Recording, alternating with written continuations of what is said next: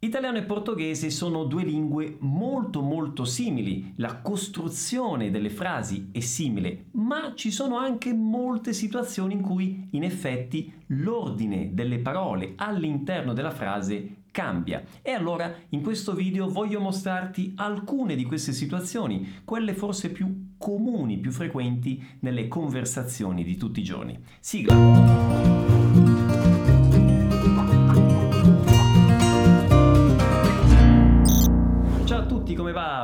A questo nuovo video. Io sono Pierluigi, creatore di Vuoi apprendere italiano e del programma Vai. Per chi non lo sapesse, il programma Vai più che un corso è una vera e propria immersione nella lingua e nella cultura italiana, con un metodo che è totalmente differente rispetto al metodo tradizionale. E a proposito di programma, la sapete la novità? Mm, mi sa che non la sapete. E allora ve la dico io. Il programma Vai apre le porte pochissime volte l'anno. La buona notizia è che tra poche settimane, esattamente il 4 di aprile, apriremo le iscrizioni di una nuova classe. Per cui, se sei interessato, se il tuo obiettivo è diventare fluente in italiano, accelerare il tuo percorso di apprendimento indipendentemente dal tuo livello attuale, quindi sia che tu sia zero, sia che tu abbia già esperienza nella lingua, ti consiglio vivamente di iscriverti o qui in alto o nel link nella descrizione del video, iscriverti alla lista di attesa per aumentare le tue chance di entrare in questa classe del programma. Nel video di oggi vedremo come costruire alcune frasi in italiano e vedremo le differenze rispetto alla costruzione delle frasi in portoghese. Partiamo dall'uso di alcune espressioni come sempre e nunca, in italiano sempre e mai. In portoghese pensate a questa frase, eu sempre como macarrão no almoço. Come diventa in italiano? In italiano diventa io mangio sempre. Io mangio sempre, generalmente il sempre viene dopo il verbo, ok? Quindi io mangio sempre la pasta a pranzo. O ancora pensate al nunca, che in italiano diventa mai. In italiano non si inizia mai la frase con mai, quindi non si dice io mai o mai e poi seguito dalla frase, no, si inizia la frase così, io non mangio mai eu nunca como, io non mangio mai, quindi attenzione a questa differenza evidente tra il portoghese e l'italiano. Eu nunca como, io non mangio mai la pasta a pranzo. E quando il verbo è al passato, come si costruisce la frase? Beh, quando il verbo è al passato, ad esempio nel passato prossimo, che è un tempo composto in italiano, questo sempre e questo mai si mettono in mezzo tra l'ausiliare e il verbo. Ad esempio, io ho sempre mangiato la pasta a pranzo. Oppure io non ho mai mangiato la pasta a pranzo. E per esempio la frase già fui para Italia duas vezes. Questo già in italiano dove si mette? Generalmente si mette come sempre e mai tra l'ausiliare e il verbo. Quindi si potrebbe dire sono già stato in Italia o sono già andato in Italia due volte. Oppure sono andato in Italia già due volte. E occhio alla costruzione della frase quando c'è di mezzo il tamben che corrisponde a anche in italiano.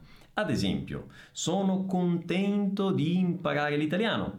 Eu também. In italiano non è io anche, ma è anche io anche io.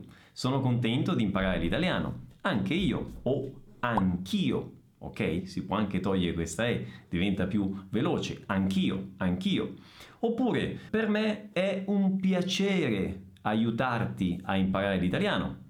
Per me também, in italiano è, non è per me anche, ma è anche per me. Anche per me. Quindi anche io o anch'io, anche per me. E ancora la risposta al mi piace, non so, mi piace l'italiano. Non è a me anche, ma è anche a me. Anche a me piace l'italiano. Quindi anch'io, anche per me, anche a me. Oh ragazzi, prima di continuare col video un annuncio importantissimo. Nei giorni 29, 30, 31 marzo e 3 aprile, sempre qui su YouTube, nel canale delle lives, alle 7 di sera io farò un corso gratuito dal vivo chiamato La strada giusta o Cammino Certo. Condividerò con voi quella che per me è la strada migliore o cammino miglior per diventare fluenti in italiano è la strada che io stesso ho percorso nel senso opposto per diventare fluente in portoghese ed è la strada che tutti i giorni gli studenti del programma VAI percorrono con l'obiettivo di diventare fluenti in italiano. Sarà una settimana tutta in italiano, quindi con tantissima lingua, con tanta cultura italiana e vi mostrerò un metodo che è totalmente diverso da quello tradizionale ed è un metodo estremamente efficace ed estremamente piacevole per raggiungere nel minor tempo possibile l'obiettivo di diventare fluenti in italiano. Per cui imperdibile davvero questo corso, vi consiglio di iscrivervi o cliccando qui in alto o nella descrizione del video, per cui noi ci vediamo alle 7 di sera del 29 marzo, noi cominceremo insieme a mettere in pratica questo metodo, ok? Sono sicuro che ognuno di voi uscirà totalmente trasformato da questa settimana, ok? Ci vediamo il 29. E passiamo adesso ad un modo particolare di costruire le frasi, tipico dell'italiano. Molte volte nel parlato, anziché costruire la frase in modo regolare, soggetto, verbo, complemento, molte volte noi italiani anticipiamo un elemento della frase e poi necessariamente dobbiamo usare un pronome che fa riferimento all'elemento che abbiamo anticipato. Facciamo subito un esempio pratico. Io potrei dire ho visitato Roma l'anno scorso. Io, soggetto, ho visitato verbo, complemento, che cosa? Roma quando l'anno scorso. Questa è la frase normale, regolare, possiamo dire così. Ma nel parlato molte volte può capitare una frase di questo tipo. Roma, quindi metto prima l'oggetto no, della questione, do importanza a questa cosa, Roma, e poi dico l'ho visitata l'anno scorso, quindi l'ho visitata sta per la ho visitata, questo la si riferisce a Roma, no? Poi cade la e si mette l'apostrofo e diventa l'ho, l'ho visitata, quindi Roma l'ho visitata l'anno scorso. Quindi vedete, ho anticipato la parola Roma e poi necessariamente devo mettere questo pronome. Non posso dire Roma ho visitato l'anno scorso. No, non si dice in italiano. Non avrebbe senso questa frase, strana. Roma l'ho visitata l'anno scorso. Vi faccio altri esempi. La colazione l'ho fatta due ore fa. Il film lo vedo stasera. Gli amici li incontro domani. A volte può capitare che questo pronome che viene utilizzato in questi casi non sia lo, la, li o le, ma sia il famoso ne, che molte volte no, crea un po' di problemi di comprensione ai brasiliani. Vi faccio un esempio, io potrei dire nella mia vita ho visto tanti posti belli. Ho visto tanti posti belli. Oppure potrei rovesciare questa frase e dire di posti belli nella mia vita ne ho visti tanti. Di posti belli ne ho visti tanti. Ma perché questo ne e non un li, ad esempio? Posti belli, maschile plurale, li. Si usa il ne perché in questo caso si parla di una quantità, no? È come se fosse di tutti i posti belli del mondo, io ne ho visto una parte, ne ho visti tanti. Potrei averne visti 5, 6, 4, 3. Di posti belli ne ho visti 3, di posti belli ne ho visti 5, di posti belli ne ho visti pochi o, come in questo caso, ne ho visti tanti.